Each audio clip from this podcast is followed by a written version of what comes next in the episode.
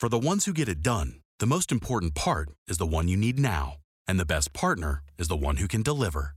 That's why millions of maintenance and repair pros trust Grainger, because we have professional grade supplies for every industry, even hard to find products. And we have same day pickup and next day delivery on most orders. But most importantly, we have an unwavering commitment to help keep you up and running. Call, clickgranger.com, or just stop by. Grainger, for the ones who get it done. Star Wars 7 by 7 episode 2745. It's a what to watch episode, and today we're going to be talking about a video released just a few days ago. It is the first anniversary special for the High Republic, and I've got five highlights from the show to talk about with you today. Punch it!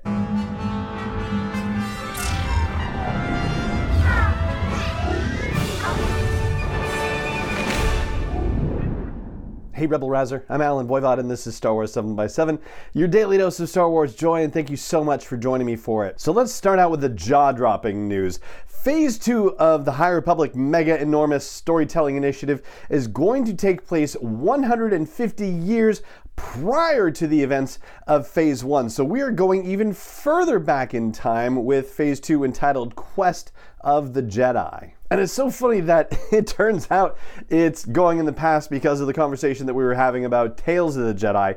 You'll recall that if you've been listening for the last couple of weeks, and about the possibility of that being in the past, and probably not because that would take away from the High Republic being in the past. Well, even those conversations were talking about it being like thousands of years in the past. And we're only jumping back 150 years, so it's not that much.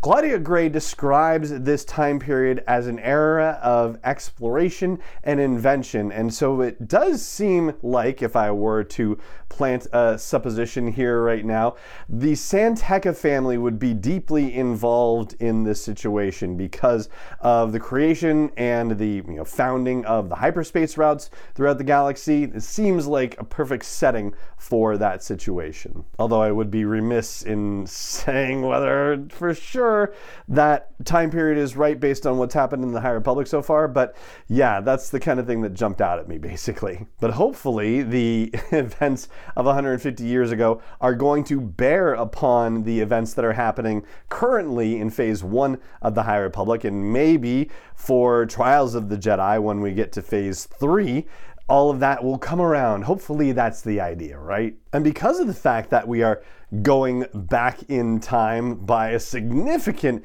amount of time, we're also kind of leaving phase one on a cliffhanger, right? Especially with the way the Fallen Star ends. And I don't feel like we're at a place where we can talk about it full spoilery just yet. So we'll save that, you know, for a couple of weeks to give you a chance to dive into it and explore it at your own pace. For a second takeaway, let's talk about what the High Republic story architects are working on for phase two.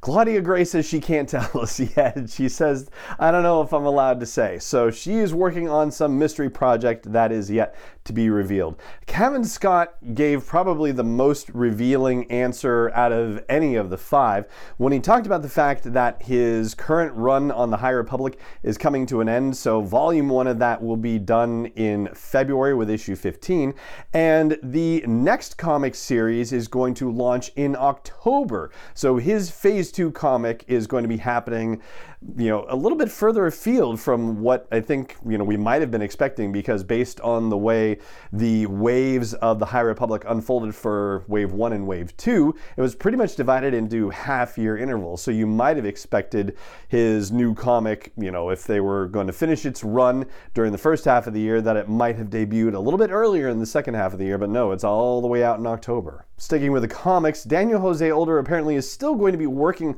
on the High Republic adventures at some level. We don't necessarily know what's happening with the comics themselves. They didn't say anything about that, or the series, I should say, but he did say that he was going to be writing an all new original graphic novel, an all ages graphic novel, so presumably through IDW, for the High Republic adventures, and that would be a phase two situation.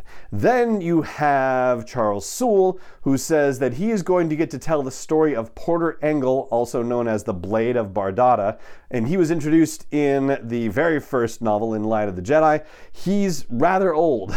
so you can go back in time and see why he earned the name the Blade of Bardotta, and there's going to be more details about him, but we don't necessarily know what format that's appearing in, whether it's going to be a novel or whether it's going to be a comic situation, unknown at this point. And then finally, Justina Ireland says she's going to be writing the first young adult novel in phase two, but no details on it other than she's going to be co writing it with Tessa Gritton. And so that rolls us into the third takeaway from this is that they are adding new authors into High Republic storytelling. So they had already kind of added two with George Mann, who wrote the uh, you know the younger readers things like uh, Burryaga to the Rescue for the Republic Fair and um, a couple of Showdown at the Fair. I'm sorry, I'm messing up titles, but he wrote you know the younger reader adaptations and was also involved in the Life Day Treasury thing, and he's the one who's done you know Myths and Fables and Dark Legends and stuff.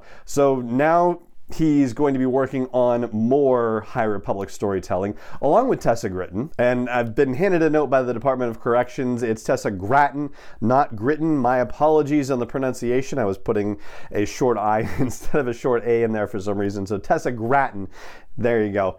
So Tessa is actually contributing a short story to the anthology Stories of Jedi and Sith that's coming out in June of this year. So she will be a Star Wars author already before her first Phase 2 story comes out, presumably.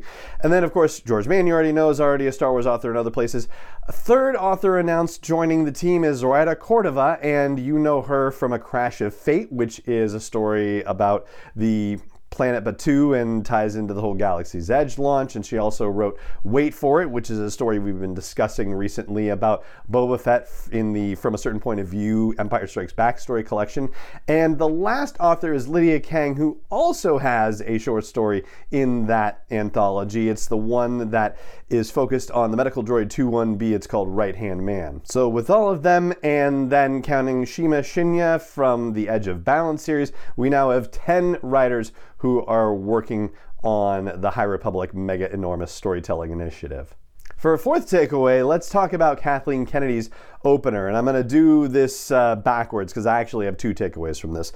But one of the things that she talked about may have inadvertently given the barest of hints about something new coming to the High Republic. She mentioned the novels and the comics, of course, and I don't think she actually mentioned anything about the Acolyte, come to think of it. And she didn't really mention anything about the VR editions, right? The High Republic things that were included in Tales from the Galaxy's Edge. But she did mention games plural. Like I was listening very carefully to this and replayed it a couple of times, and it was games plural. Now, there's only one that we've heard about so far. So the fact that they have possibly another game in the works, well, that is you know, potentially a news making situation. I don't think the things that happen in VR count as games. They were really just more experiences. I don't even think you could call the Vader Immortal series a game either. So yeah, I, I think we may have an as yet unrevealed Star Wars High Republic video game in the works. And so maybe something about that is going to be announced in 2022. And finally, let's talk about the success of the High Republic mega enormous storytelling initiative. So here we are, one year in. Kathleen Kennedy talked about the fact that all six books, so the two adult novels, the two YA novels, and the two middle grade novels that were released, the ones that were released as part of Wave 1 and Wave 2, because of course this video came out on January 4th, the day that Wave 3 began with The Fallen Star. So we're not counting any Wave 3 stuff. The six novels that came out were instant New York Times bestsellers. So that's pretty remarkable to begin with. And then she talked about the fact that the comics were some of the most successful ones that they've had from Marvel in years. And I have seen reports about various issues of the High Republic going into multiple printings, which is always a good sign of success. And not only are the original five story architects still working on stories for the High Republic, we'll be working on stories in phase two, but they're also bringing in additional writers to create more stories and more novels. Like that's what they said in the special novels. Like these four writers are coming in to work on novels. Tessa Gratton is going to be working on the YA novel with Justina Ireland. Yes, but you know that may just be a handoff situation. It's probably more likely that they're all going to get their own novels eventually.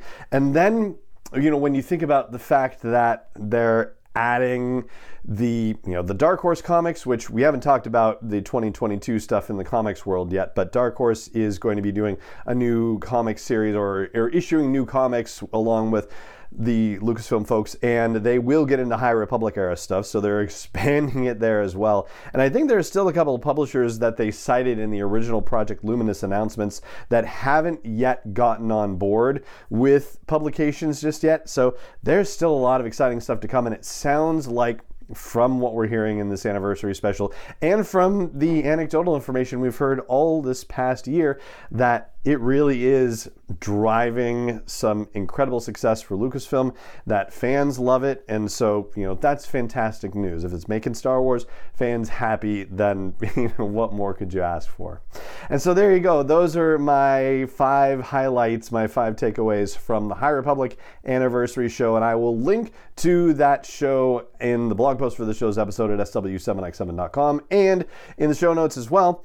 And that is going to do it for this episode of the podcast. It just remains for me to say thank you so much for joining me for it as always, and may the force be with you wherever in the world you may be.